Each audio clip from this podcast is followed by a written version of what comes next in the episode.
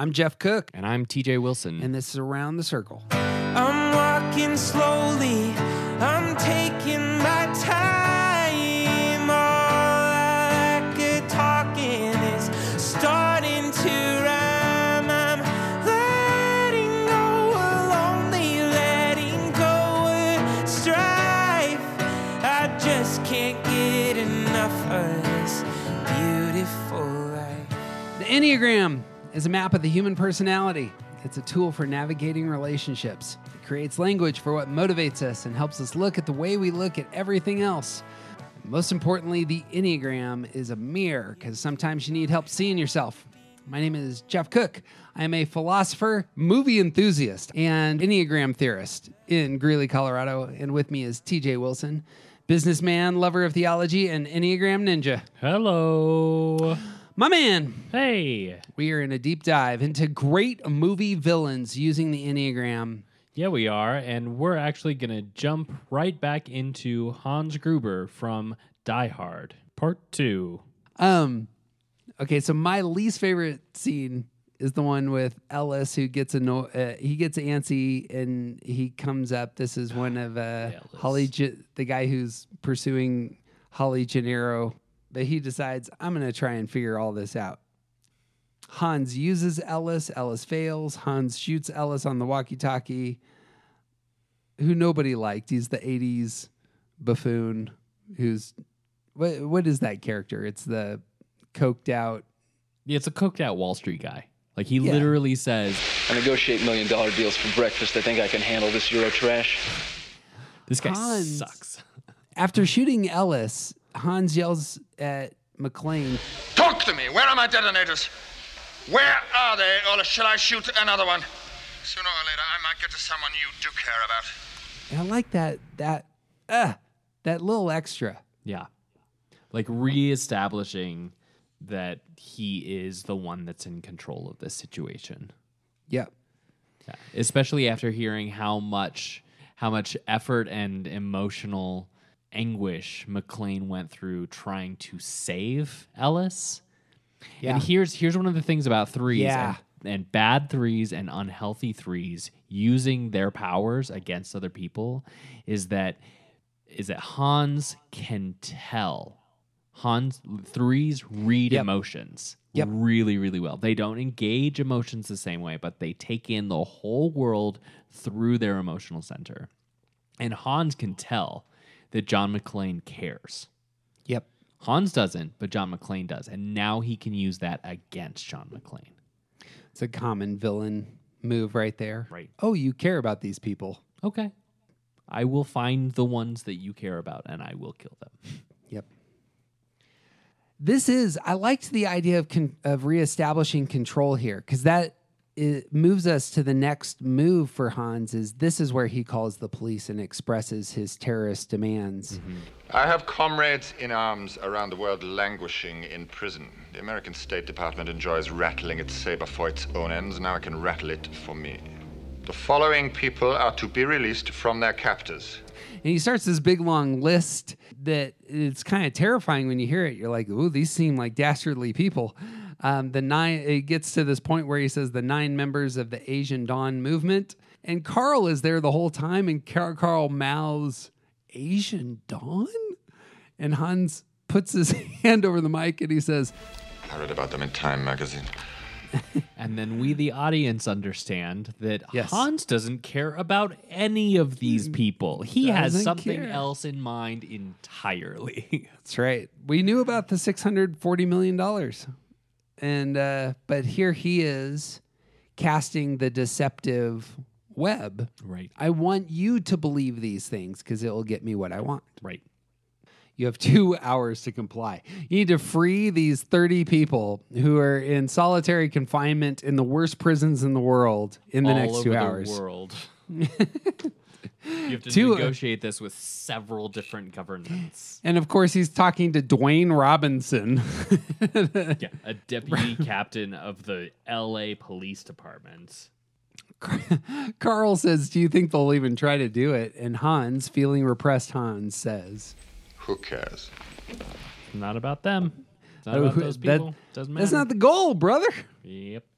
The next time we see Hans, they have the con- there. There's a bunch of little episodes, but he ends up having to go to the roof to look for detonators, and this is the only time where McClane and Hans, with the exception of the end, end up having a face-to-face encounter. This was added after the film had been completed, Oh, interesting. and they said we need you to go and uh, we need to see them see each other before the end. It was a good call. This scene is excellent. Oh, the, I'm glad that you like this. I, um, I want your thoughts. Hans is in an awkward position. He jumps down right in front of McClane, and McClane has a gun over him. Clearly, has more power. Hi there. How you doing? And Gruber pauses, thinks quickly, and hears the American accent comes out. And again, the de- that deceptive side here. Please, God, no, you're one of them, aren't you? You're one of them. Oh, can we please, please, Whoa, please, whoa, please, whoa, please, relax. Relax. I'm not gonna hurt you. The f- are you doing up here? What were you looking for? I managed to get out of there, and, uh, well, I was just trying to get up on the roof and see if I could signal for help, you know. Come on, come on. I said forget the roof. They got people all over. Come on, you want to stay alive? You stay with me. And Gruber has to bail his gun, which he had put somewhere else. And the movie cuts to them inside, and McClane gets out a pack of cigarettes, You smoke? Yeah. and McClane hands him a cigarette. You don't work for Nakatomi, and if you're not one of them, And McClane starts to reveal who he is. I'm a cop from New York. New York. Yeah. Got invited to the Christmas party by mistake. Who knew? And this is where Gruber looks at his feet.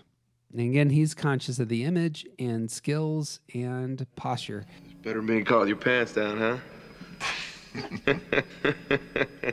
I'm John McClane. You're, uh, Now, Gruber is not looking at the the little sign on the wall. McClane is looking at the sign on the wall that has all the names. Gruber has memorized names of people who work at this building. Mm-hmm. And he says, Clay. Bill Clay. and one of the names on the sign says William Clay.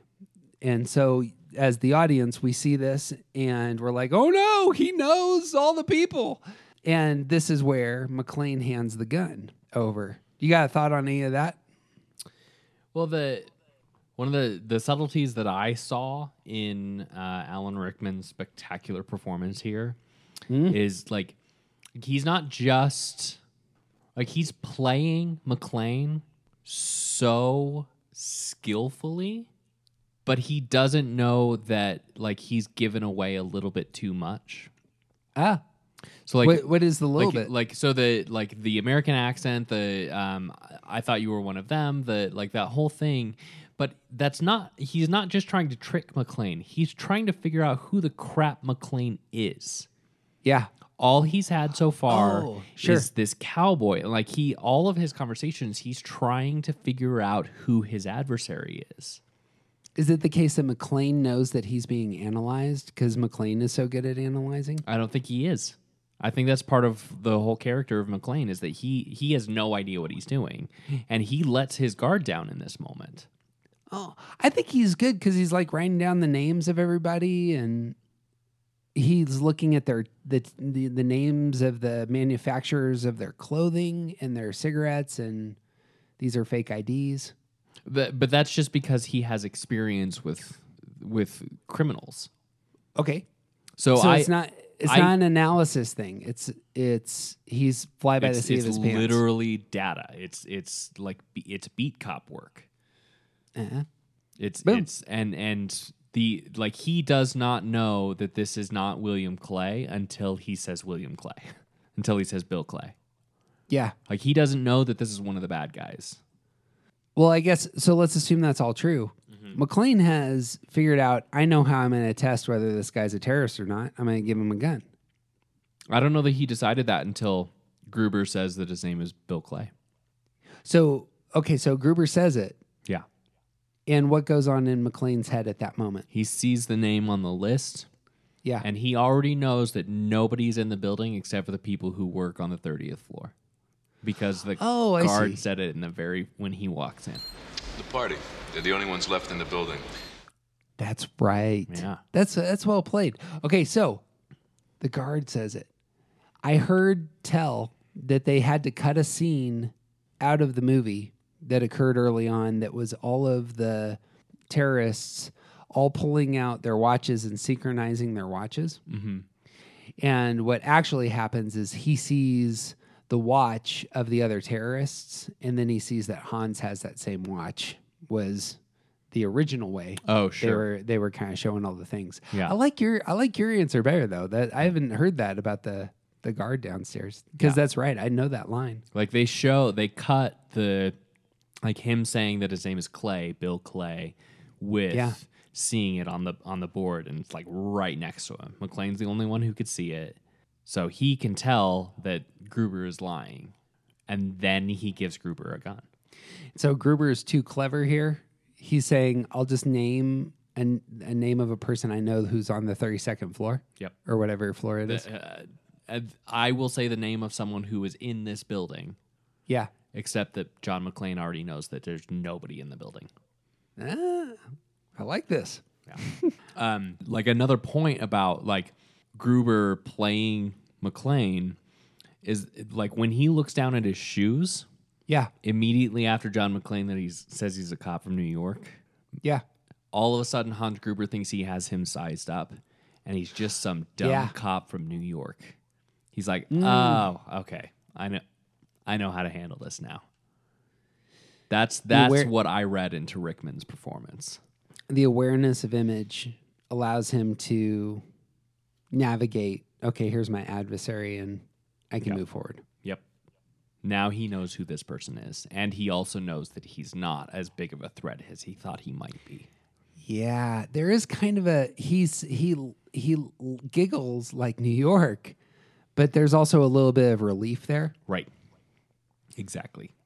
And and then like immediately after that, McClane says, uh, "I got invited to the Christmas party by mistake." Like he's not even supposed to be there. Yeah, That's the fly in the ointment. Is a cop from New York who was accidentally in the building. It wasn't my plan that failed. It was this guy's. This guy Yeah. being here that failed. I I didn't plan for this, and now I can adjust my plan. there it is. Hubris. Okay, so McClane then says, Know how to use a handgun, Bill? I spent a weekend at a combat ranch. You know that game with the guns that shoot red paint? Probably seems kind of stupid to you. Well, time for the real thing, Bill. All you gotta do is pull the trigger. Hans, um, as McClane turns around, stops impersonating the the hostage, and he says, Put down the gun and give me my detonators. Well, well, well. Hans. McClane clearly is feeling secure and in power, and Hans knows it that something's wrong. It's pretty tricky with that accent. You gotta be on TV with that accent. But what do you want with the detonators, Hans? I already used all the explosives. Or did I? And there ends up being now he's the one questioning Hans for information. And they're also sort of battling for who's who's smarter. Yeah, Yeah, who knows more information than who right now? We're at the table again. Yep. I'm going to count to three. Yeah. Like you did with Takagi. There it is. We're at the table. Hans pulls the trigger. John says, Oops, no bullets. What do you think? I'm stupid? And he has won. Like McClane's got it. Right. And then the elevator door opens and the henchmen come out. I feel like is- every line here is like each of them getting one foot in front of the other. Yeah. Great screenwriting on that front. Yeah, absolutely. It's it's I'm gonna move my chess piece, you move your chess piece, and we're we're positioning. Yep. This is a classic Western shootout that occurs now. You know, uh, McClane jumps into you know the old abandoned barn, and you have the the the guys with guns outside firing in. It's that kind of setup at like a Western, with the exception of you know the way this all works. They don't set fire to the barn; they shoot the glass Right. and injure the hero. Yeah. McClane bails the detonators, exits by walking over the glass. I imagine because the detonators would be too heavy, and that's kind of the move there. It's worthwhile. And then Gruber, here's an interesting line says to Carl, Smile, Carl, we're back in business. As though, hey, the goal is is right at, right in front of us. And Carl looks at him with like just eyes of rage. Right. Because Carl wants vengeance, but Yep. Hans wants the detonators. Hans wants his plan to succeed. Goal focused, vengeance focused, apparently. Yeah. Um Gruber calls Theo. Hans, you better heat up that miracle because we just broke through on number six, and the electromagnetic came down like a anvil. Well, have a look at what our friends outside are doing, and I'll be right up. So there's all of a sudden we have all the pieces back in place, Right. except for that one last lock that we can't get. Um, Hans is then looking at some TV screens uh, with Theo, and Theo's confused. And this is one of those places where um, Chuck Klosterman's quote comes in that the villain in a movie is the one who knows the most and cares the least Yeah. we know Theo's really smart. Right. We know that Theo is super informed. Right. But in this moment, Theo is looking at the screen of all the people and activities outside, and he has no idea what, what to do Right. and is getting confused. And this is where Hans steps up. All right, those are the city engineers. They're going into the street circuits. And those guys in the suits, I don't know who they are. That's the FBI. They're ordering the others to cut the building's power. Regular as clockwork. and then Theo gets it. And this is one of those places where like the value of Hans goes up in his eyes, but so too in our eyes mm-hmm. because we think Theo's smart. And because Theo all of a sudden understands our leader had this pinned down from the beginning. The circuits that cannot be cut are cut automatically in response to a terrorist incident. You asked for miracles, dear. I give you the FBI. Ah! Yeah. There's there's certainly an element here of like like this is just this is just good storytelling. Yeah. Uh, like having a reveal like this, it's it's it's just entertaining storytelling, but it's also like s- the guy who has the plan. He needs his team to be efficient and do their jobs. He does not necessarily need his team to know the whole plan Yeah. and he can save that for when it will make him look better. Yeah. Oh, that's it. It's about his image. Yeah. It's Christmas, Theo. This is the time of miracles. Yep. He's giving enough encouragement to do the job. Yep. But it, that's Don't exactly worry. what's going on. This this plan will work. He is getting the praise that he wants from his guys in that moment. Right. Again. And he wants Theo's attention at that level. And I think this is this is his motivation behind his, the way he interacts with Carl about McClane as well. It's like you will get the thing that you were looking for because I have a plan. Yeah. He's wrong in the end, but like this I think it's the same thing behind how he reveals this to Theo. Is that there is something bigger than what you can see. Mm. In terms of filmmaking, this is one of the best uses of music in any movie I can think of because they have set set up Ode to Joy throughout the movie, and then the FBI shuts down the city block. Every everybody's confused down there and angry, but there is a slow build that begins with Beethoven's Ninth that's here, and you know Al is pointing out what's going on. That's the FBI. They got the universal terrorist playbook and they're running it step by step. and they have you know all of the movements going to the point where they cut the power and then it shows theo kind of backlit got some like glorious jesus light going on behind these guys like it's halo light that goes on behind their heads. And theo starts yelling it's gonna go! It's gonna go! And you cue the beethoven in its full splendor.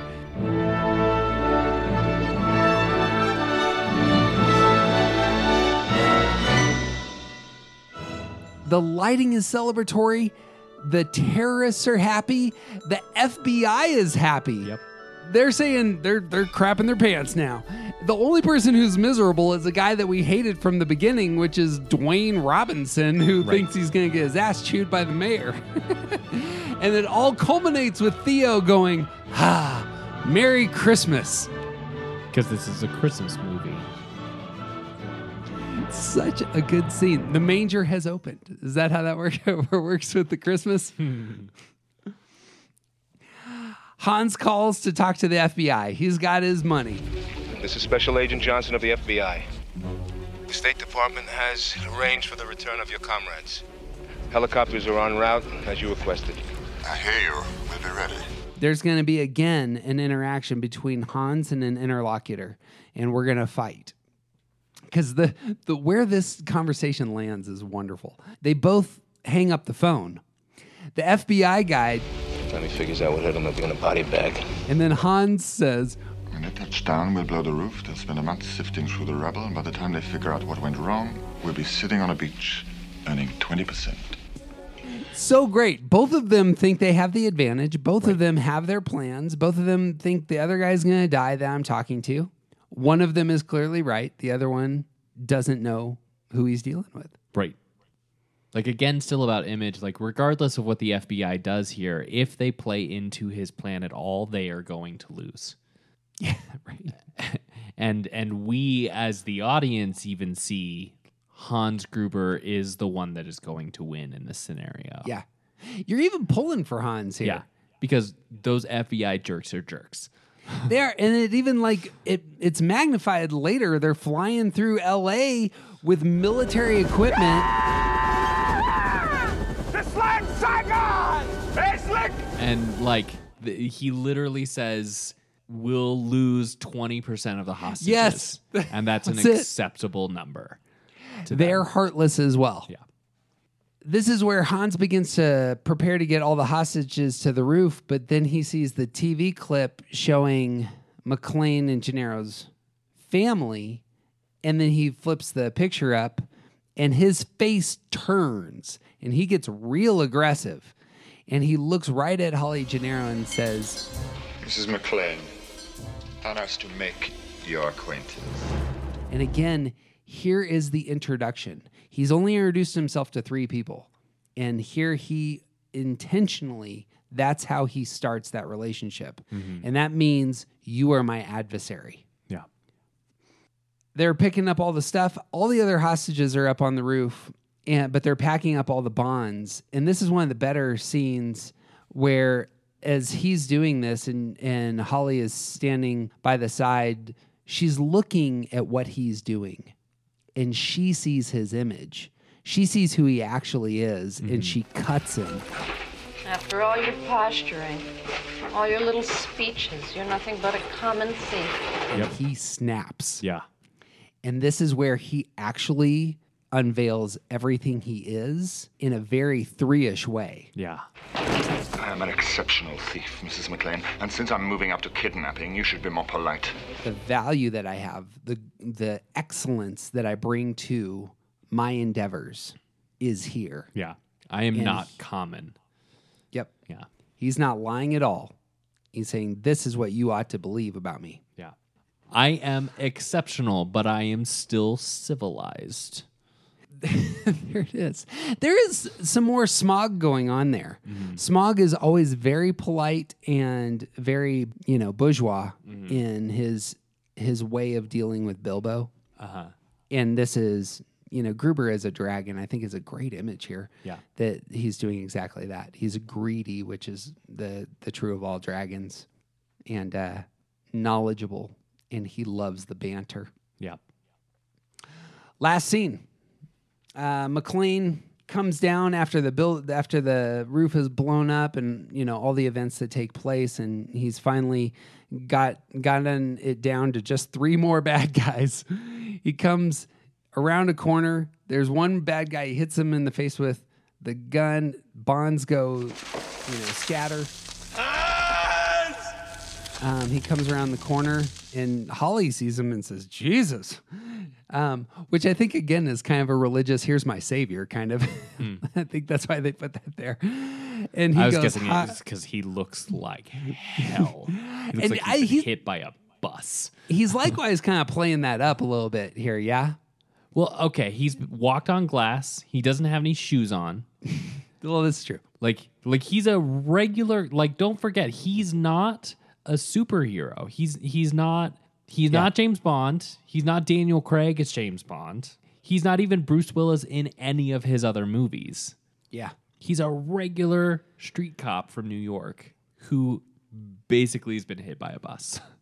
He needs to look like he's not a threat or they're going to shoot him. Right. He needs to look like he's completely wiped out, even though he's got a gun. Yeah. And he needs to make them believe that when he drops the gun, he's disarmed. Yeah. But it But is I the also case think that he's that been hit by a bus. Wrecked. he might sleep for a little while after this. so everybody gets their gun. McClane comes in and he says, So that's what this is all about? Robbery? Put down the gun.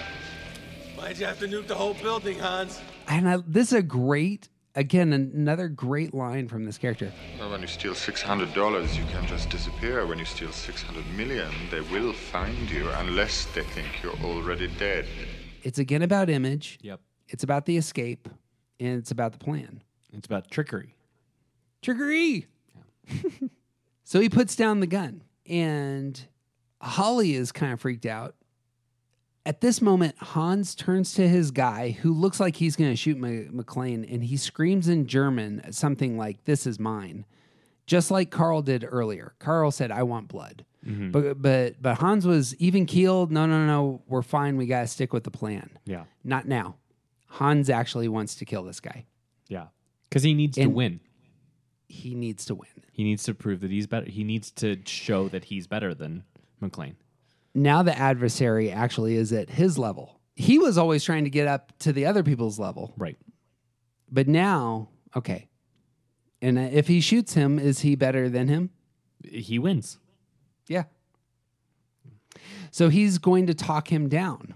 He's going to use his power again in a place of security, I think, here. He has a gun, his guy has a gun.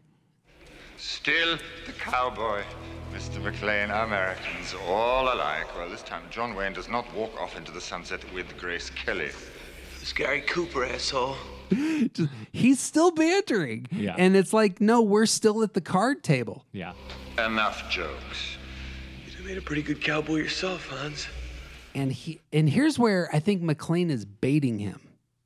He's baiting him to remove the gun from his wife's face. Which, Standoff. yeah.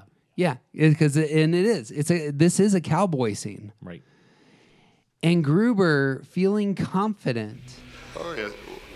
What was it you said to me before? Yippee-ki-yay, mother... and that's where he moves the gun away from Holly's face, and John McClane starts laughing because now he's won. Yeah. and he knows he's won. Right. Grabs the gun from behind his back, calls to Holly, shoots the two bad guys. Hans falls out the window. What do you see there? I mean, like I said, this is like he's he needs to show and see acknowledged that he is better than this other person. Yeah. So like like McClane has been the one who has messed up so many things. And in the end, Gruber's plan has gone off the way that he planned it. He lost a lot, but he still won. Mm. And now he gets to beat John McClane directly. And he he's like this whole thing is very showy. It's like we talked Yes. we talked about um, the the villain monologue with syndrome in episode 2 about how like for twos the monologue is is about needing to gain the attention of from the hero with threes it's still about gaining the attention but it, it's also like a focus on the self in a Yeah. different it's a different kind of way but it still is about that attention like the villain monologue happens because i need you to acknowledge that i won There is some emotional need he really has that goes beyond I need to get away with $640 million. right It's just part of this is entirely who he is. Yeah. Is not being able to step away from these kind of interactions. right because he needs There's the some- attention There's the first episode of Sherlock, Mhm. uh, the BBC version. Um, is fantastic on this front. There's a there's the the end of the first episode has a situation like that where Sherlock is in a confrontation with with a man and he can easily just walk out the door, but he loves the game. Yeah. And he wants to play the game and he's he's an addict, Sherlock Yeah. is, and his addiction comes out in the fact that he's not bored Yeah. in this moment when he's playing the game. And there's something about this that Hans has been prepping this for how many years? Right. And he's getting to play it all out. And here he gets his master stroke, but he loses. Right. Because he needed the attention. If he had just shot John McClane in the face, it would all be over. Could have saw him, shot him, done. Yep. We all know Gruber still has a gun. He falls out the window, grabs Holly's wrist. Uh, McClane comes over, pops the Rolex off, which is kind of a an idol or a symbol of her success in in Los Angeles without him, I suppose. Right. Um, it was specifically mentioned before. Like I, I, I don't know that I've ever picked this up before, but like uh, Ellis, everyone Yeah. hates him. Ellis. When we meet Ellis, Ellis tar- talks about the Rolex. Show him the watch. It's a Rolex. Yeah, it's it's her her success Yep. without him. Yeah. And how she's disconnected. But here we're gonna pop it off and now it alongside Hans are gonna fall to their Yeah. death. Yeah. Rolex falls to the ground. Hans falls to the ground. Uh, Robinson says as he's watching Hans fall, Well, I hope that's not a hostage. Right. which actually I think had, it brings up the tension of that moment for me real well. Like it's like, ooh, this is this this is gonna be awful. And also helps highlight how awful Dwayne Robinson is. Yeah, Like Why- why is that's that? what he has to say. Ugh, I hope that's not a hostage. it's like what really? Someone is falling thirty stories, and that's what you have to say. Oh, I hope that's not a hostage. That guy has no control of the situation. So you'll know this story. It's very uh, widely told about Die Hard. Um, well, they, let me set this up with uh, I saw a guy get waterboarded once who was a radio personality who had been speaking for months and months and months about how silly waterboarding is that they're pouring water on your face. It's not torture. And then he actually went in to get waterboarded on live radio hmm. right? it's like if it's if it's so bad, you should do this. So the guy waterboarding him says, "Okay, I'm going to lean your head back. I'm going to count to three, and then I'm going to pour water on your face, and that's how it works." Yeah. And so the radio personality is a little nervous. I mean, we're doing this, right? And the and the guy who's a professional at this goes one, two, and just pours it on 2 Mm-hmm. because it's the moment where normally you would go one, two, three, Right. You know, but so he starts to breathe in right when he pours it, and the guy goes, "I lied." Yeah. and and immediately the radio personality starts struggling and wiggling, and Yep. and it's like, you know, Waterboarding is terrible. because and he go and immediately after is this is this a form of torture? Of course, it's a form of torture. This is how I felt. Well, apparently they did that to Alan Rickman in this scene where he falls, where they say, okay, so they suspended him seventy feet above the ground. So Ah. like he's he is way the hell up there, and he's he's got like gear on. Yeah. But they're gonna. It's essentially a bungee jump. Right. Right. Right. They have the padding all underneath and everything to to shoot this scene. Sure. Say, okay, Alan, we're gonna go on three. One, two. And they let him go. Yeah. And so when you see his face, is he wasn't prepared. Yeah, I think he was like, these are really good. Like we talked about uh, in Jurassic Park, how uh, how silly it is when they react to finding parts of the lawyer. Oh, sure. like- uh, yeah, it's Gennaro or I- something I- in there too. yeah. I think I think I think this is the lawyer. I think this is some of him too. And it's like people who have seen multiple body parts lying on the ground do not react that way. That's right. Alan Rickman's face falling off that building is one of the best fall faces Yes. in the history of cinema. It's true. they did that just as another movie trivia fun fact. Uh, in Alien, when the alien for the first time ever, you know, pops out of the man's stomach. Yeah. When they're they're eating and then he gets real sick and they get him up on a table. Yeah. And then they kind of have an explosion and the alien kind of comes out of the middle of the stomach and kind of looks around. Well, they didn't tell any of the other actors what was going on. They said we we went an improv scene and here are some of the things that I want you to talk about. Yeah. And then they they took the guy up and he's not feeling good and like what what are we doing here and like everybody's kind of in character but then all of a sudden there's an explosion and all of their reactions are like I did not see that coming. It's so good. Well, the McClane's right off into the sunset. Isn't that how cowboy fil- films work? Yeah, but this They- isn't a cowboy film. They get they're dressed up in uh, you know the firefighter keep your body warm gear blankets and they're walking out and they see Al Powell smiling. I love the emotion of uh, both these men. Yeah. And you'll know this. I like Brotherhood films. It's brothers. Yeah, they're brothers. brothers. Yeah. And they're the only ones who understood each other. That's right. Yeah. They're the only good guy. They're the only good guys in the, the movie. Really. Well, and Argyle. in our in Argyle. It's true. um, one of the things I noticed on the fifth viewing is uh, then of course they have to have just one more jump scare. Carl comes out, who had been hanging from his neck for a few, you know, at least fifty So- minutes, And it wasn't until last night Yeah. watching this movie again that I finally like didn't the the like he strings him up by his neck with chains. Yeah. And this guy just pops up at the last minute all of a sudden. How dare they show us show him die and then just have him magically reap. Oh wait, he had his hand around the chain. I I saw that and I was like, okay, that could be a thing, but he's still hanging there when the when all of the hostages go running down the staircase. Yeah.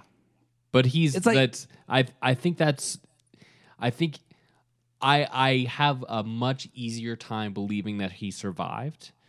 Okay. I don't With the understand. hand? I don't I obviously we're going to like fumble with the timeline a little bit, but like seeing the hand is like, okay, he actually survived and he's In the brought realm of down physics. as a body. Like he's brought down as a cadaver and he waits for his moment. He's just Jason Voorhees, and half of his face has been ripped off when he comes out there with the gun. It's just a jump scare that you kind of need, and you're like, oh, I Plus, remember we that gotta character. redeem Al. So I noticed this this time. Al, when he before he hugs John McClane, his face is clean. Mm-hmm. He hugs John McClane. Uh, Carl comes out with a gun, and and then Al pulls his gun, shoots Carl. And when it shows, uh, again, I think this is is intentional religious imagery. When they show Carl, uh, I'm sorry, when they show Sergeant Powell again, he has a dash of ashes across his face. And I thought there was a repentance, I've come clean kind of moment there. Sure. That he had dealt, he had gone through his season of penance. Mm-hmm. And they were kind and I, it, uh, it, I told you this earlier that I cry every time at the end of that scene anyway. Yeah. But but I was just like, oh, they put in some something meaningful that wasn't just I shot a guy and now, you know, the the myth of redemptive violence at, at hand. Right. There was something else going on here. Yeah. Sure. This is my wife, Holly Gennaro. I think is a huge line for McClane. Yep. It's a big deal because he yelled at her about it before. It's him. That's that's part of his character arc, Yeah. and it's part of her character arc in saying, "I'm Holly McClane." Yeah. And Powell knows their story Mm-hmm. because he heard it on the CB. Cut to the Christmas music Because this is still a Christmas movie. right away in a limousine. Oh, uh, final thoughts on. You got any thought? We haven't talked about Argyle. You want? You got any thoughts on Argyle, Hans Gruber, and Die Hard? Uh, no real thoughts on Argyle. I just think he's he's a, a little bit of comedic relief for us. Final thoughts on Hans Gruber? I really wish they had known what they had and saved his life because I feel like he could have been a spectacular character moving forward and like someone who spent would spend years planning how to undo John McClane. Yeah, if you had like a Sherlock Moriarty kind of relationship. wonderful. Yeah. They try and pull that off in, you know, Die Hard 3 with Hans Gruber's brother. Sure. Who uh who but yeah. Nope. It's the same story. Just fine. It's going to move us into our other four Enneagram 3 villains. Excellent. Um, I love these villains. We may be spending way too much time on the threes. Um, They don't it's a mind. it's aggressive. There it is. aggressive types, I think, are easier to villainize. Yeah. because they're setting the table for all the things. Right. Um, and especially if it's the case that the villain is performing for the hero in some some sense. Right. These these are the performers. So then my next villain doesn't have a ton of screen time, but strikes me as a fantastic villainous character, and that would be one Effie Trinket from the Hunger Games, Right. Played by the Elizabeth Bank. Yeah. Uh, she is an escort of the District 12 tributes in the Hunger Games. She is a privileged character. She's raised in the Capitol. She's obsessive about trendy designers. She is placed in the poorest district, which makes a, for an interesting dynamic. Um, but she has her residence in the Capitol and resides far away from those she represents. Um, apparently, very interested in manners. If we get into her character, she's always bringing up the manners. Right. Um, before I get into the scene, I, I just want to walk through the tribute scene, which is probably the most famous scene I think of the Hun- Hunger Games movies. Yeah. Yep. For sure. Uh, um, you got any thoughts on this character? Um, I think she's so. Uh, w- we're gonna talk about like she's obsessed with manners and stuff, and like there is like a, an entire facet of Hunger Games and and what the Capitol is, and even what the Hunger Games are for, is that like it's all distraction, it's all performance. It's like the reason that the Hunger Games exists is to keep the masses satisfied Yeah.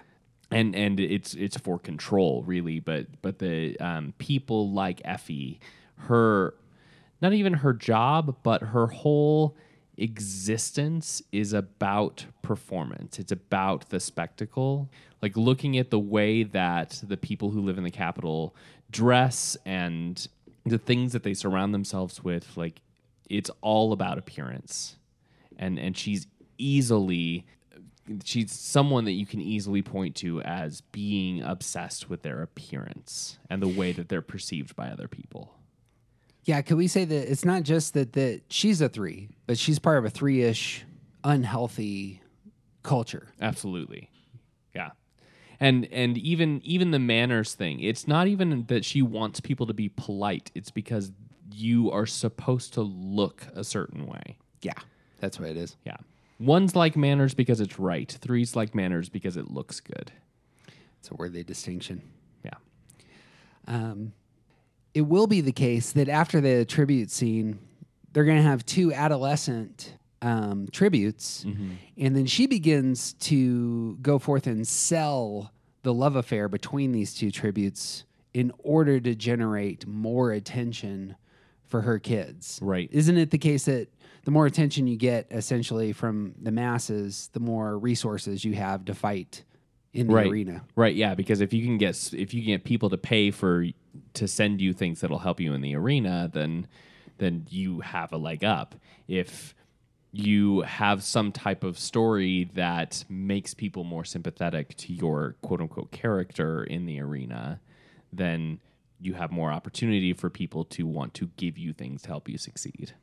So on the low side of security for a three, she's not only interested in making people think a certain uh, story narrative about her, she is now applying that to to those she's loyal to, who are part of her district. Right. Well, and, Um, and also in service to herself, because the better they do, the farther she advances. Yeah. Like she's in the poorest district, and if this goes well, then she might get to advance to better districts. And that there's the overlap with Right. Hans Gruber and others we might talk about. Sure. If they advance, I advance. Um, all right, so in the tribute scene, she's introduced as a character in this scene, comes forth. She is clearly dressed very different than the poverty stricken masses that have come out this day. Right. Um, she's in this big purple outfit. Her face has has a ton of makeup on it. Welcome, welcome, welcome. Happy Hunger Games. And may the odds be ever in your favor. Now, before we begin, we have a very special film brought to you all the way from the Capitol. It's a film that's showing the Hunger Games and giving us the backstory of how it began. And it ends with this, as you were saying, this is how we safeguard the future. Now, the time has come for us to select one courageous young man and woman for the honor of representing District 12 in the 74th Annual Hunger Games. There is a reframing going on here. Mm-hmm. She must know these kids are going to die, but she's thoroughly upbeat, Right. or at least one of them's going to die. Well, I think this is part of the the three culture of this event is that like we need to sell this as something that is exciting as opposed to the barbarism that it is. Yeah. And she's just part of that system. Yeah. And she's a she's a, a successful part of it. and she gains that's it she gains the success and a place through her participation in this way Mhm. and it's apparently something that what um, comes out of her skill set Right. effie goes over picks out a piece of paper from a large bowl containing all the kids names she opens it reads out Primrose Everdeen. And of course primrose is a young girl elementary school age looking girl um, who comes up she's obviously terrified and this is where her sister steps in who's a few years older Mhm. seems to to have more maturity I volunteer! I volunteer! I volunteer as tribute. and apparently this is new um, and effie this is i found this interesting she has to adjust Right. she wasn't ready for this Right. She says, I believe we have a volunteer.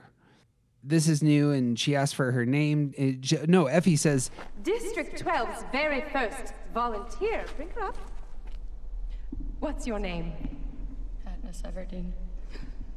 Well, I bet my hat that was your sister, wasn't it? And in the director's cut of this movie, Effie says this Don't want her to steal all the glory, do we? Come on, everybody, let's give a big round of applause to our newest tribute. Again, all sorts of three values all Mhm. over that statement. and I particularly like the sort of like the projection of Effie's own values onto Katniss. Like, of course, she's doing this for the attention because that's what I would do. Yeah. Yeah. And there it is. And so that character, I'm I'm not as familiar with these. Do you have a do you have a word on where this character's arc goes? Because it goes some places. She doesn't Yeah. reside in that space. Yeah, and uh, she, I, I feel like, I feel like I've talked about this before, but the she, I feel represents this really interesting thing that can happen with threes once they stay in the the unhealthy sixth place long enough, Mm. because she has so thoroughly aligned herself with a system that she cannot imagine herself apart from that system. Yeah. and and to the degree that that um so threes put on this mask to become whatever they need whoever they need to be to get the attention they desire. They they will become whoever they need to be to be successful. And that means what in whatever space they will be the thing that other people will adore and in in this kind of society someone like effie she has aligned herself with this system and it's when she figures it out it's way too late for her to do anything about the fact that she's become a puppet to the system Right. So she has worked so hard to to help support and and uplift this system and now not only is she not able to get out of it, but she's actually like stuck doing the system's bidding. Mm. So like taking that mask idea to the furthest degree where she actually isn't almost isn't a real person anymore. She's just whatever the system tells her that she is. Like you see that that development sort of happen with her. Like she's stuck in this this broken system and she continues to to bring them through all of these trials. There's something worth talking about there in terms of a, the villainous side of three, where the three finds themselves in a corporation, um, a governmental position in which they have a role to play, but the folks who are in charge of them are doing very destructive things. Right. And they are adjusting without perhaps morally processing that. Is Right. that what takes place, or even having the talk about like the the the self assessment that threes might have difficulty with in that moment? I think that yeah, because the threes typically are not are not thinking about what's right. They're thinking about what gets them attention. They're not thinking about what's the best thing here. They're thinking about what's the most successful thing. Yeah. And and when you go far enough down that path, you might find yourself aligned with people who do not have your best interests at heart, do not have other people's best interests at heart, but you're still trying to be the most successful Yeah. and and out of fear of looking like a failure, you'll just go along with those things. Mm. So like like Hans Gruber isn't a great example of this because Hans Gruber is the one that's in charge. But when threes There find themselves in a space where they are aligned with something, Yep. and they're not the ones calling the shots, they're in for a world of trouble. That's an excellent distinction. There's a person who's in a government position who who comes across to me as a three for a long time. She has had a lot of family issues in the news recently because her her husband is very anti her government work, and it's been interesting to watch how that has played itself out um, on exactly this front. That that lots of success, lots of notoriety, gets on television whenever she wants to, and yet her partner is clearly very anti her her job and Right. what she represents and how difficult that would be. Right. It's like no no no, I've gotten she she resides in the highest place you could possibly reside for her skill set. Right. And stepping out of that would be amazingly tricky. Right. And And and f- especially for the unhealthy three, f- them finding themselves in that position, stepping out of that role, that kind of role, would be nothing but failure to them. Yes. And that's Yeah, the yeah. thing they're trying to avoid most. There it is. So, tricky place to be. Show, shows real courage if if one is able, I suppose. Yeah. That would be the a primary sacrifice. Mhm. Um, the distinction there is excellent because threes can obviously be leaders in lots of organizations and in places that they engage, and they can also be fantastic second in commands. Right. Um, are parts of the machine. Or mouthpieces. like that's Yeah. what Effie Trinket is. She's a mouthpiece. Mm. That's a better way to say that. Uh, an- another character that strikes us as a three villain is one Prince Humperdinck from The Princess Bride. Excellent. Uh, you and I, I imagine, could probably quote the movie from memory. Right. One tell for him as a three is at the end where Humperdinck decides to drop his sword when threatened, not with death, but with facial disfigurations. Right. So I'm going to take off your nose and your ears. And it's like, okay, you got me on that one. Yeah. And it's uh, like, I've, death would be probably bad, but that's way worse. And, you know, he's all ready to fight to the death. I don't think he really is. I think it's all a show. Is it? Yeah, it's He- all a he show. Says, he says, to the death. And he says, no, to the pain. And he goes, I don't know what that means. yeah, because it's he- all a show. It's all a show? Yeah. He's He not ready he- to fight to the death. He thinks he's going to win, and then he realizes he's not going to win. He's like, okay, never mind. Just kidding. I guess that's true. Um, well, my uh, a, a great Humperdinck scene is when uh, Westley and Buttercup are coming out of the fire swamp, and they've been tracked by Humperdinck, and Humperdinck meets them as they're exiting the fire swamp. And Humperdinck pulls up on his horses, and he's got his cavalry around him, and clearly he is surrounded by power, and so he's in a place of security. So we can talk about the security of a three and the villainous side. Surrender. You mean wish to surrender to me? Very well, I accept. This would not go over well with a three, I imagine. Sure. Yeah. Humperdinck quickly. I give you full marks for bravery.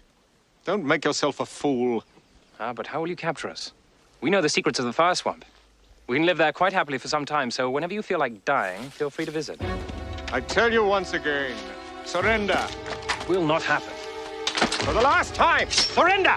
Death first! And again, at this time, Buttercup is kind of looking around, and all these soldiers are popping up from behind bushes, and they got their crossbows out, and they're ready to take out her lover. Will you promise not to hurt him? What was that? What was that? If we surrender, and I return with you, will you promise not to hurt this man? May I live a thousand years and never hunt again. He is a sailor on the pirate ship Revenge. Promise to return him to his ship. I swear it will be done. And then to his his buddy in command, he says, Once we're out of sight, take him back to Florin and throw him in the pit of despair. I swear it will be done. clearly this character, in a place of security, has the power over his adversary. What do you see there? Well, it's it's all a show. Like this is like Humperdinck's whole character is a show. He's barely king because his father is still alive. Uh, he doesn't really want to marry Princess Buttercup.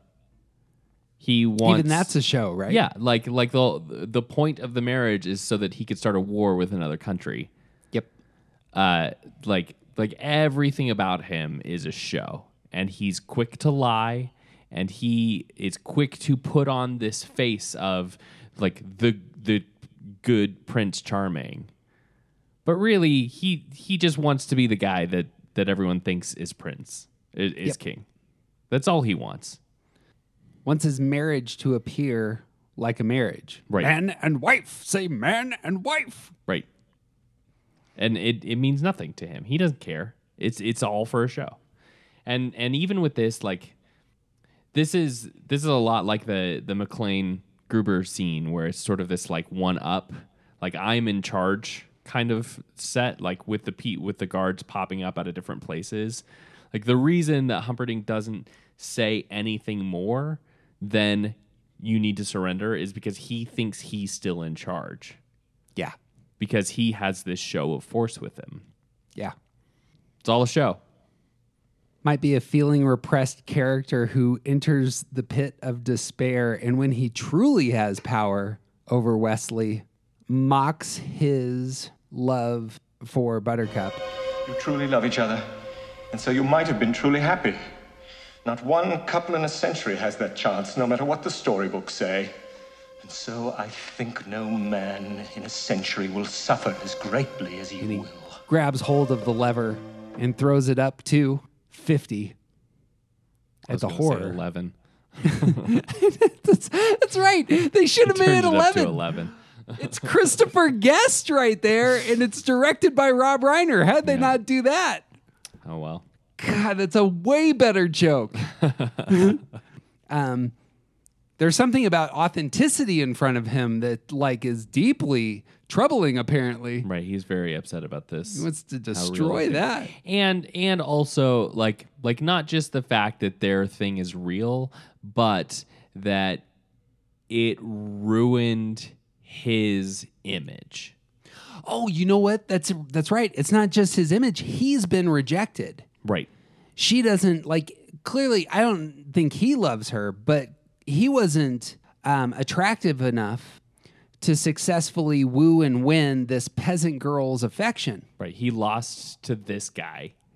Yep. And it ruined all of his plans. Failure. Yep. Goes dastardly. All right. Uh, third one for us is one Renee Belloq from the Raiders of the Lost Ark. Spectacular villain. Belloq is a stellar villain, likable villain, Mhm. and had a lot of charisma. Um, there's a scene in which Marion, the uh, the love interest for Indiana, clearly is wooed, captivated, and connects with Belloq. Yeah. She's trying to escape, but I think it's authentic. Sure. Um, he strikes me as a He's a likable character. a likable guy, Yeah. with the exception Right of the up fact that he's sold till out, he's a is sold to Nazis, and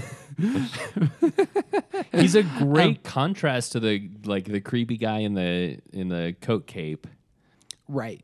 Yeah. He's not the guy who's his always mustache. wearing a coat that uh Oh. but never has his arms in the coat. Yeah. In that movie. Um, I don't know his name, but I can picture his face that up. entirely. He's he's a great contrast Yeah. to that other guy. That guy uh, wasn't actually an actor. He was actually a uh, agent. And Spielberg liked his look so much. He's like, Mm. "You want you want a part?" Excellent. Just It one off, man. really well. He's, he's a Great. stellar villain. Yeah. Uh, the introduction of this character is Indiana Jones has has just gotten that gold head. He's he's run out of the cave. There's been a big ball chasing him. He rolls uh, down a hill, looks up, and he sees himself surrounded by men with uh, bow and arrows pointed at him. They're from you know a native tribe in that area. And then the one of his guides is standing there, and all of a sudden goes face down with you know, about a hundred darts in the back of his back. This is one of the things about Spielberg and his sevenness. It's not enough to have like three poison darts.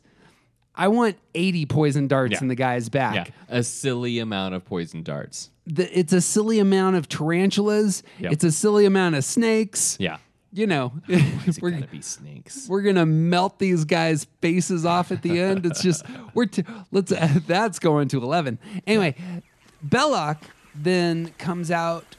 Dr. Jones, again we see there is nothing you can possess which I cannot take away. And you thought I'd given up. I'm not a failure. You chose the wrong friends. This time it will cost you. One of the things I like here is actually he's a heart type. He connects with people. Mm-hmm. He learns their language. Yeah. So that he can actually use the power of the people that he's around. And again, notice how that's such a Hans Gruber move. Right. Jones reluctantly hands over the idol, says, Too bad the Hovitos don't know you the way I do, Belloq. Yes, too bad. You could warn them if only you spoke Hovitos. And then he starts speaking Hovitos, and all the all of them bow. He's showing them this idol. Indiana Jones tries to run away.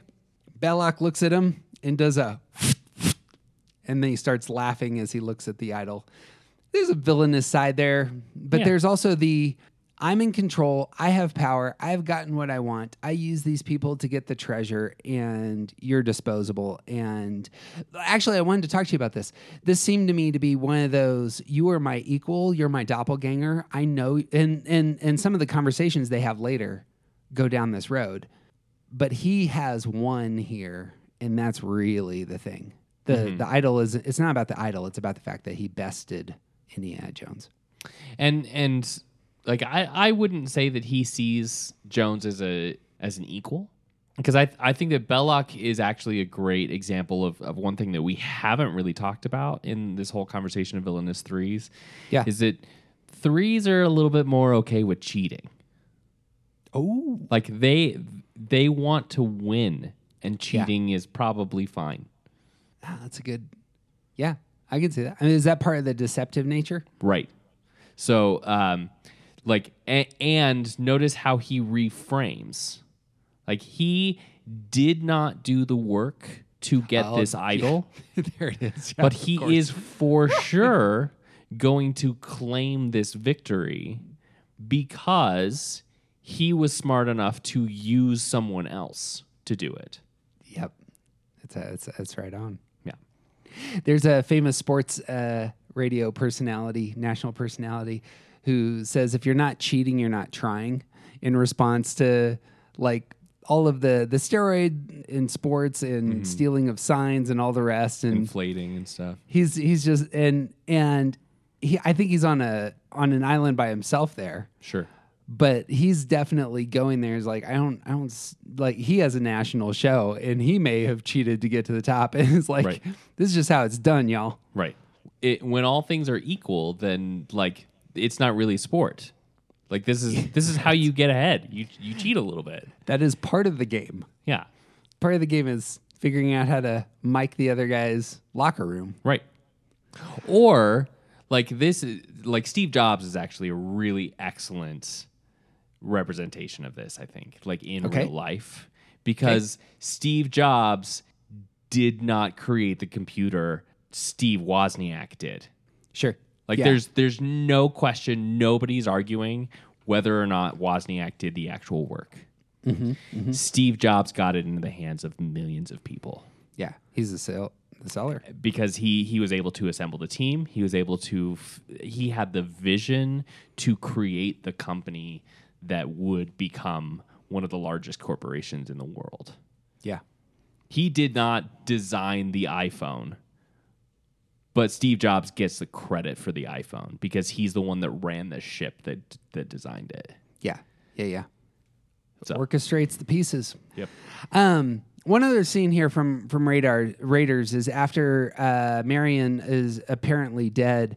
Jones is at a bar and he's drinking. And he's surrounded by people in this public place, um, and then Belloq shows up. Belloq, Good afternoon, Dr. Jones.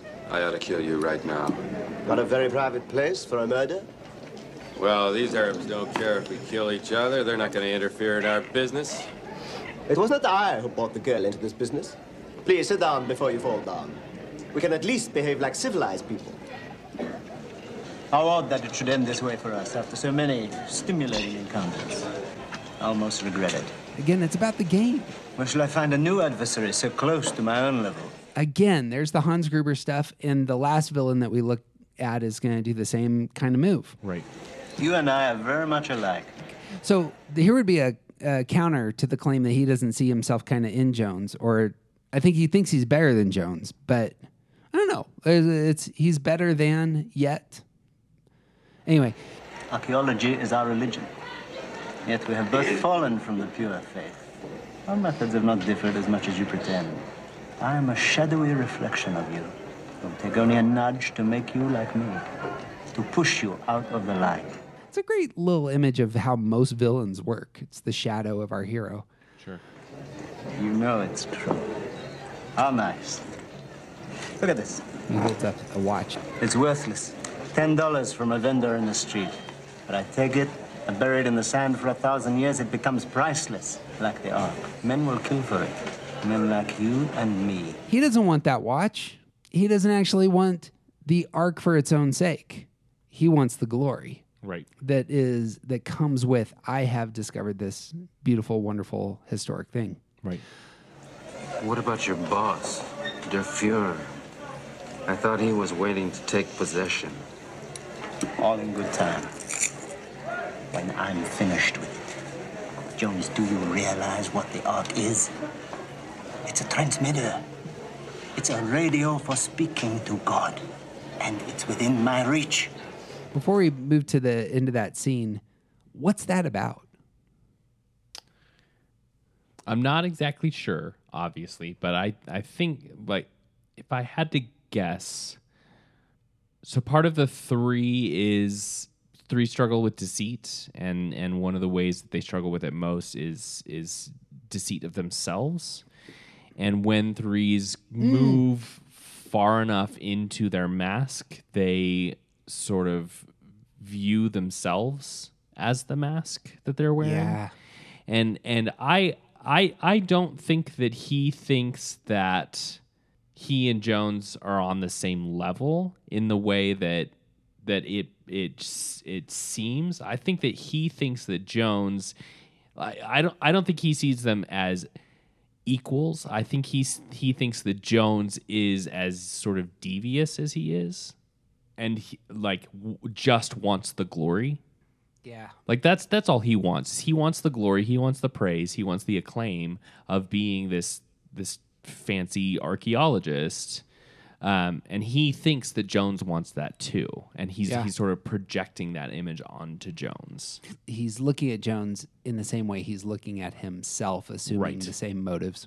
Right. I think you're right. And and so thinking that that that is all that he wants, he's falling victim to, uh, you know, a human's old trap of trying to elevate himself to the level of God. Yeah. If this is a device that can give me direct communication with God, then that means I am higher than everyone else. Yeah, there it is. I wonder if he's has deceived himself so much that I mean, if you're going to talk to God, you better have your your ducks in a row. I wonder if he can't even see how he's. It's not like you show up at, at God's place and knock on the door and say, "Hey, I wanted to talk to you," and God's not going to say, you, "You realize that you're you're you're working with Nazis here, pal." Right. You know. Right. He- he it doesn't matter. Like it, it doesn't matter how you got there, and that that is like clearly that is his mo. It doesn't matter how he got that idol, so long as he got it, he's the one that deserves the glory for Yeah. it. It doesn't matter how he gets to a conversation with God. Yeah. he was the one that was able to do it. That's interesting. What's interesting uh, further here is that you don't know this until the end of the scene, but everyone in this bar is armed Mhm. and is on uh, Belloq's side. It's a it's a similar image to the beginning where. Uh, you know, all the the native tribe have their their gun, their uh, their bow and arrow pointed at Doctor Jones, and here all of all of the locals again have their guns pointed at Doctor Jones, and so Belloq this through this whole conversation has known not only that he had command and power, but he says something like, "How odd that it should end this way." Like you're gonna die here in a second, pal. Right. Right. Jones says, "You want to see God? Uh, let's. I got nothing better to do." But he hasn't thought through this, Right. and then all the people around him raise up with guns, and of course, the only way he gets out is all of a sudden Sallah's kids come in from stage left and say, "Indy, come back home now! Indy, come back home now!" And all the the locals are like, "Yeah, I can't shoot a guy in front of some kids." Right. And and he gets rescued. Last thing that I think is real interesting is is uh, Belloq's death scene. Is he again is learning languages, and here he's performing a Hebrew ritual in front of Nazis, which is the like this is very strange. Um, like as you think through it, and Spielberg obviously is a you know is a Jewish director, and he's performing this Hebrew ritual dressed up in the garbs of a high priest as he opens the ark. And there's something about the excellence there. I'm going to do this rightly in terms of the presentation. Yeah, it's a performance. He opens it, the the spirits become coming out of the the ark, and he believes he's done it all right. Right. You know? Yeah. He sees it and his last line is as one one of the spirits kind of comes forward towards him, he says, It's beautiful. And like he can see the the the glory here, the the beauty, the excellence that's in front of him, and and this is it. It's euphoric. I've won. Mm-hmm. Yeah. There's a sudden turn, but right. well, and like I don't I don't want to get into the theology that I think this is too much, but like like there's there's a, a fair element of like he does not understand the power that he's playing with. oh yeah, And No, that's like, exactly like it. obviously, um, but as someone who has convinced himself that just finding the ark, just performing the ritual correctly, just being the one who wins will get me the glory that I'm looking for.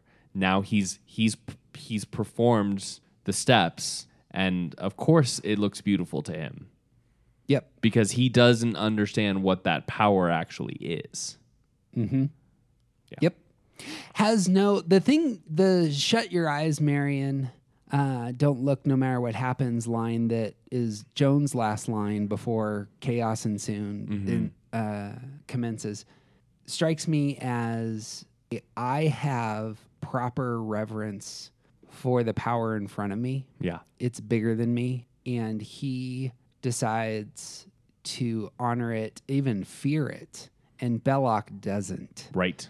and the the pr- the the pride that comes out in in the way the three-ish pride would come forth Yeah. Yep. is is the downfall Yeah. of him and all the rest. Yeah. Three sevens and eights believe that they can order the world according to the way that they see it. Mm. And this is this is Belloq performing the ritual in order to order the world the way that he thinks it should be. Yeah. It's good. All right, our last villain is one that we mentioned earlier in the three podcast, and we are recording on day two now. And so, in the meantime, between recordings, I quick went and watched some episodes, and TJ was right, as is often the case with uh, typing characters. And one of the better recent villains uh, on on screen is Moriarty from the fantastic BBC series with uh, Benedict Cumberbatch and Martin Freeman on Sherlock. Um, there's a debate. I'm not sure if you know this, but there's a debate with among fans of this show in terms of whether they should be called Sherlockians or homies. And I just thought that was funny. This was Huh. a fun fact that the Sure. internet told me today. yeah, interesting. What a weird thing to argue about. it's fans, man. Yeah. It's, it's Trekkers, not Trekkie. Um, love this character. May it might go over the top a couple times in terms of this actor. I've already forgotten that guy's name. Do you know the, the I don't name? remember his name, but he's fantastic and I love him. He's in Fleabag too. Certainly has it, man. You can't take your eyes off him when he's on screen. Right. Um, but uh, he is introduced into the first season. He walks into the mortuary where uh, Sherlock is doing doing work, and he pretends to be a gay man, assuming that Sherlock will simply see some of the details he gives him, and Sherlock does. And it's almost as though Moriarty gets away with it. Right. Like I have presented myself to this person who has observational superpowers, which we see throughout this show. Right. But but he didn't see me. Moriarty wants his attention, but he also wants to play that game with one of the few people he thinks is his equal. And there it is again. Like let's sit down at the table and let's play the game. Right. Which happens a lot in the Sherlock series. The first episode, which is phenomenal, with the the villain who is uh, there's a serial killer on the loose, and Sherlock has this confrontation with the serial killer across the table. Just brilliantly done. Do you know what I'm? Yeah. Uh, you've oh, seen yeah. this, yeah? Yeah, of course. Okay. Yeah. Um, I'm one of the few people who likes the w- direction that the show went. So Oh, with uh, with the way with stuff just- in the fourth fourth uh, season. Yep. Man, I like it. I like it. I dig it. hard. It's fine. I understand that I am one of the few. It's fine. Don't at me. Moriarty is a deceptive character, lots of misdirection, lots of impersonation of other people, and breaking the rules, as it were. Mm. There's going there's going to be some some turns in the the finale of the second season where he's clearly doing things where he is lying about who he is in a public space and getting away with it and Yeah. Sherlock is is beside himself because he can see what's going on and but Moriarty is clearly lying in front of like a newspaper woman is is is is the scene I'm talking about. Right. Um, but there's a famous scene at the end of season one where they're at a pool. This is the first time Moriarty unveils himself. I told you my call. And Sherlock Holmes is there, John Watson is there, but John Watson has um, a bomb vest, and if it ignites, John Watson will be blown to bits. You know. Don't be silly. Someone else is holding the rifle. I don't like getting my hands dirty. And then they begin this long conversation. It's a good back and forth. And he says at one point, I've shown you what I can do. I cut loose all those people, all those little problems, even 30 million quid just to get you to come out and play. I have loved this. This little game of ours, playing Jim from IT. Playing gay. Did you like the little touch with the underwear? People have died. That's what people do! just completely feeling repressed in Right. terms of other people. Right.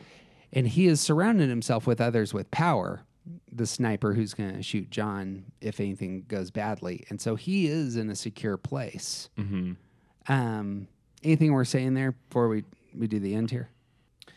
I mean, the like this comes out throughout his whole thing, but like like the reason that he has done this, like this particular chain of events, is designed entirely and specifically to draw out and to play with Sherlock. Yeah. And like the whole thing is about finding someone who is sort of equal to his game. Like he is trying to set up a game where he can win, but unlike Belloq, he wants the stakes to be fair. the is there something about with specifically with Sherlock, and this comes out with Gruber some as well. He wants attention. He Yeah. demands attention. Yeah. But not everybody is uh, worthy of giving him attention. Right. It's the select few. Yeah. It's And- because every nobody else could actually appreciate him for how brilliant he is because nobody else is as smart as him. Yes. But if he can find someone like Sherlock who is as smart as him, who he can beat, then he can get the attention he's looking for. That's it. That same theme carries into the end of season two of Sherlock, which Mhm. may be one of the. And uh, this is a top three TV show moments for me. Sure. The end of the second season is uh, Reichenbach Fall. That episode begins with um, Moriarty, you know, stealing the crown jewels, showcasing his ability, and even pins on a on a piece of glass get Sherlock.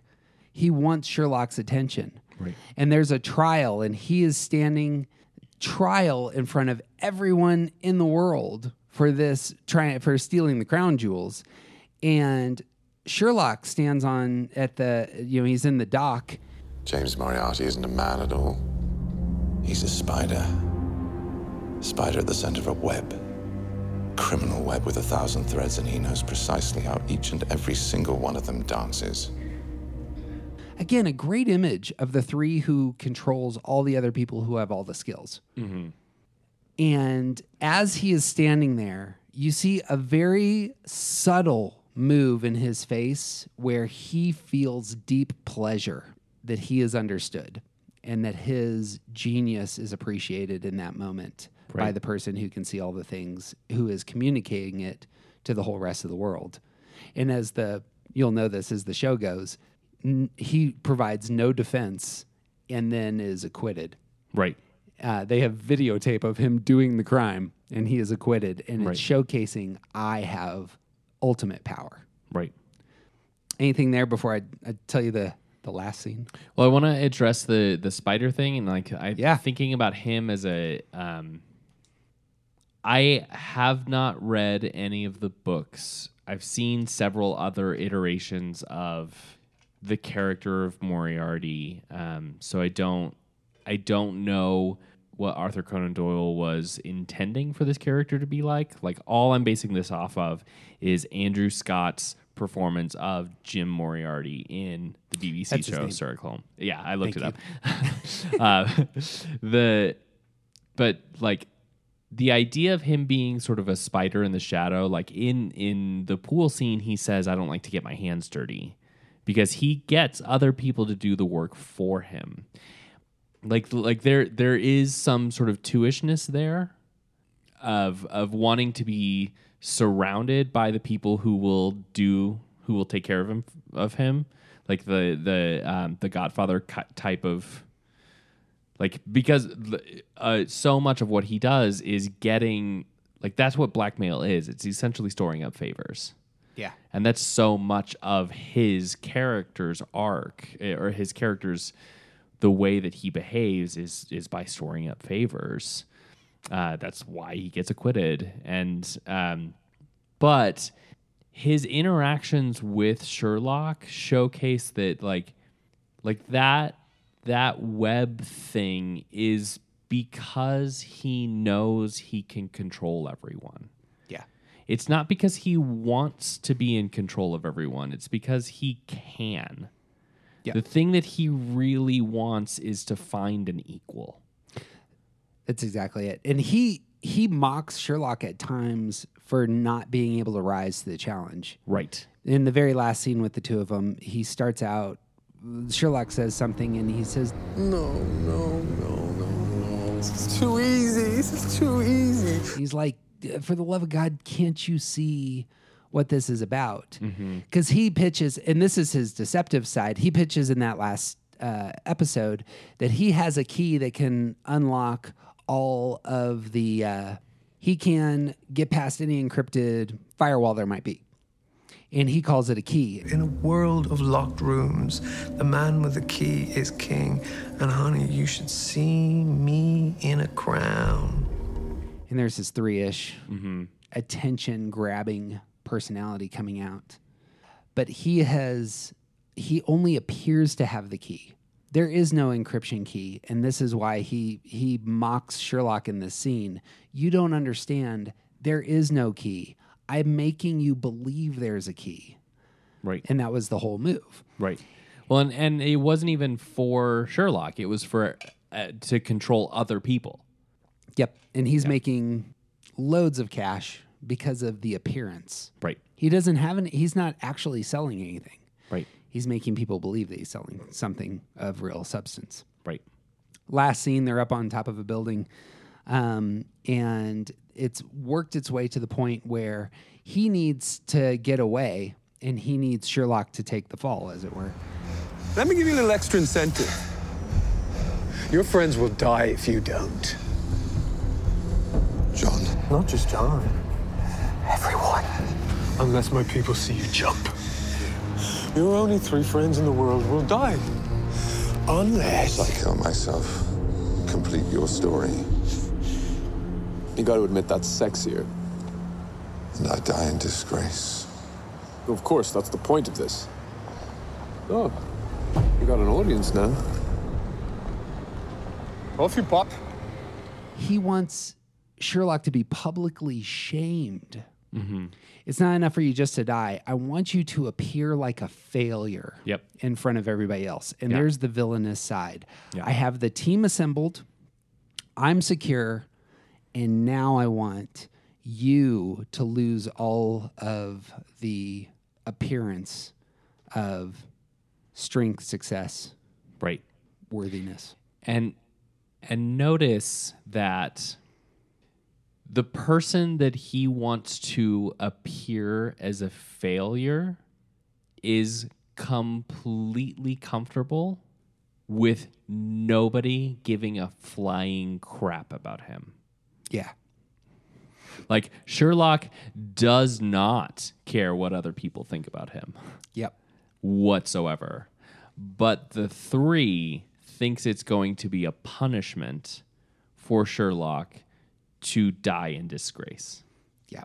There it is. Yeah. It's again wanting to uh, believing, and this is a com- this is probably common to a lot of the types. Is you assume that other people see the world the way you do, Right. and that's a mistake. Right. I gotta stop there because if you have not seen this, you must It's go, just- dear it's so dear good. listener. You you gotta you gotta invest in those first two seasons of Sherlock because what happens after that conversation, I my he- it was like somebody ripped the top of my head off and poured ice water in, into it I in terms this, of yeah. the exhilarating ending to that. Um, but he does say at one point, and I won't say anything more. Sherlock says some stuff, and he says, You're me. You're me. Thank you.